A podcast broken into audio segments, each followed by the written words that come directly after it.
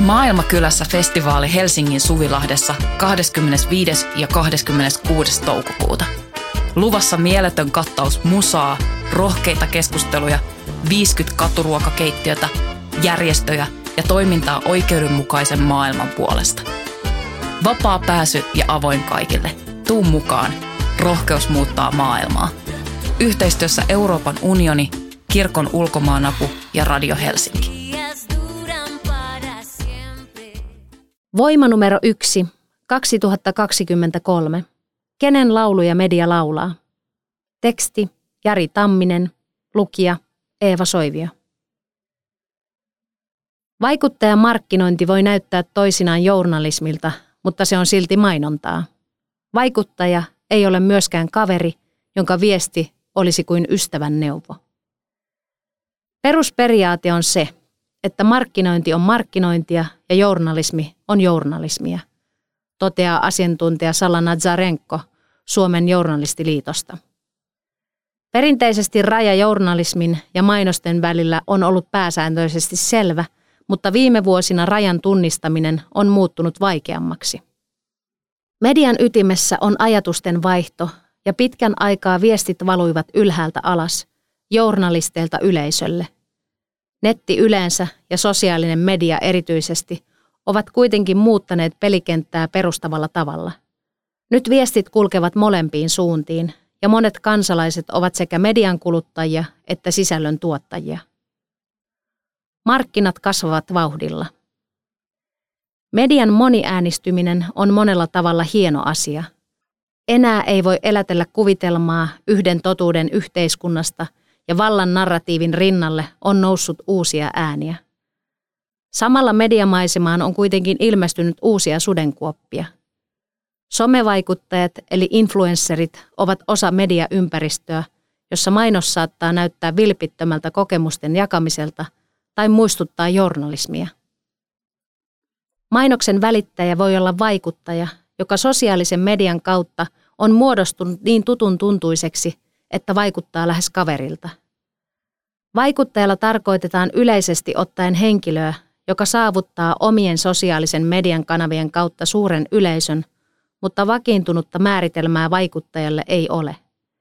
Eivät suinkaan kaikki, mutta monet vaikuttajat käyttävät kanaviaan joko osittain tai pääosin kaupallisten viestien välittämiseen, mikä tekee mediaympäristöstä vaikeammin hahmotettavaa. Vaikuttajien toimenkuva on vaikeasti määriteltävä.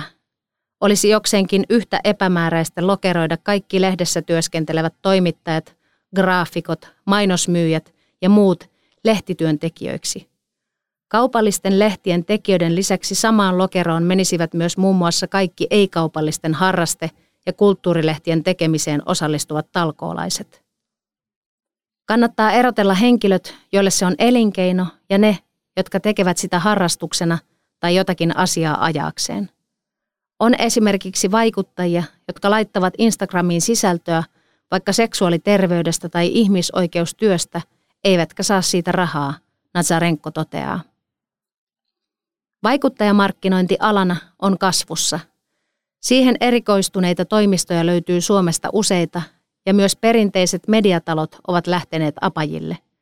Esimerkiksi Suomen Kuvalehteä, Tekniikan Maailmaa ja Annaa julkaiseva Otava Media kuvailee tarjoamien vaikuttajamarkkinointipalveluita seuraavasti.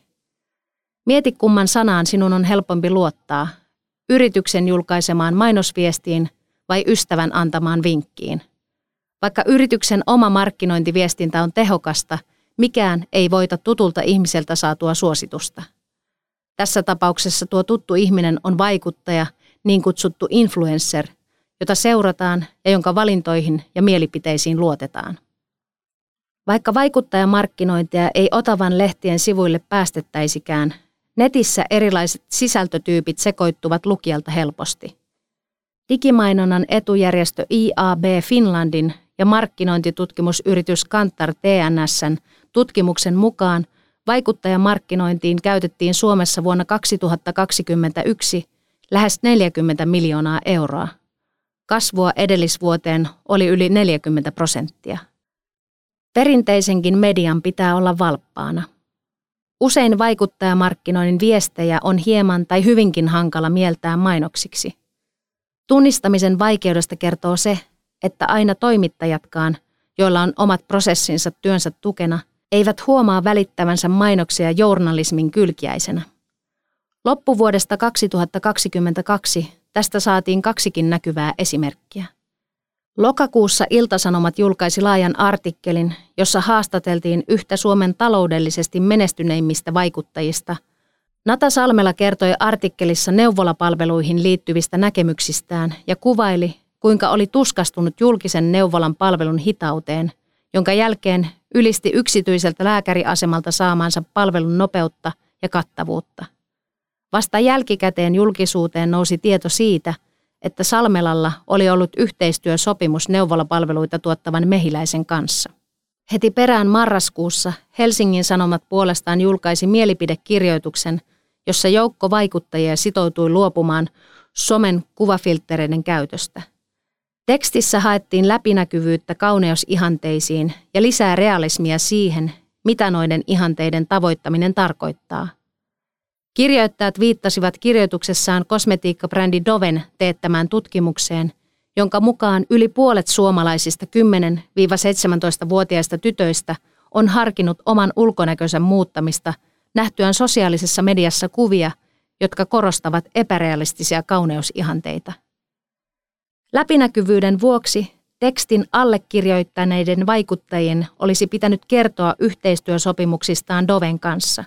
Koska yhteistyötä ei mainittu, kosmetiikkayhtiön sinänsä hyvän ajatuksen sisältämä mainosteksti päätyi valtakunnan suurimman sanomalehden sivulle ilman mainintaa siitä, että kyseessä oli mainos. Ja kun yhteistyö tuli julki, Dove ja kampanjan suunnitellut viestintätoimisto Drum jättivät palkkaamansa vaikuttajat yksin julkisuuteen selittelemään tapahtunutta. Vanha peli, uudet vaatteet. Kaupallisesti motivoitujen näkemysten ujuttaminen mediaan ei ole uusi ilmiö. Lobbarit ja viestintätoimistot myyvät asiakkaille niin sanottua ansaittua näkyvyyttä. Karrikoidusti, maksatte meille summan X, niin teistä tulee juttu lehteen. Tämmöistä palvelua on myyty kauan, eikä se ole halpaa. Korkea hinta tarkoittaa, että taustalla on hyvin taitavia ja verkostoituneita henkilöitä, jotka pystyvät paketoimaan asiat journalisteille sopivaan muotoon. Ja jos mukana on joku uutinen, se usein meneekin läpi, Zarenko muistuttaa. Ilmiö on vanha, mutta sitä on osaltaan vauhdittanut median kriisiytynyt rahoituspohja. Journalistisen työn käytyä hankalammaksi monet toimittajat ovat vaihtaneet viestintätoimistoihin töihin, yritysten viestintäjohtajiksi ja lobbareiksi.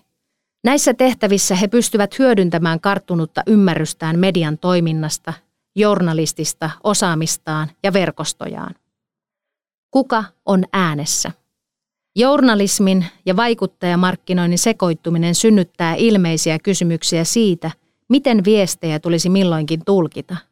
Entä vaikuttaako markkinointityö toimittajan uskottavuuteen journalistina? Journalistiliitossa roolien sekoittumisesta ei olla vielä huolissaan. Tämä ei ole ollut meille mikään valtavan suuri kysymys, mutta olisi tärkeää, että markkinoinnin ja journalismin välinen raja olisi selvä kaikille. En näe ongelmana, että esimerkiksi free-toimittaja tekee myös kaupallista yhteistyötä vaikka Instassa. Se vuorostaan saattaa mahdollistaa pitkäjänteisyyttä vaativat ja huonosti palkatut hommat, ihmisoikeusreportaasien kirjoittamisen ja tutkivan journalismin kaltaisen työn. Täysin vaivatonta tämä ammatillinen tasapainottelu ei ole. Kilpailevat roolit saattavat tahattomastikin vaikuttaa toisiinsa. On hankala kysymys, vähentääkö se journalistin uskottavuutta, jos yhtenä päivänä on markkinoimassa ja seuraavana kirjoittaa suurta yhteiskunnallista artikkelia. Mutta kenttä on tämmöinen, Zarenko toteaa.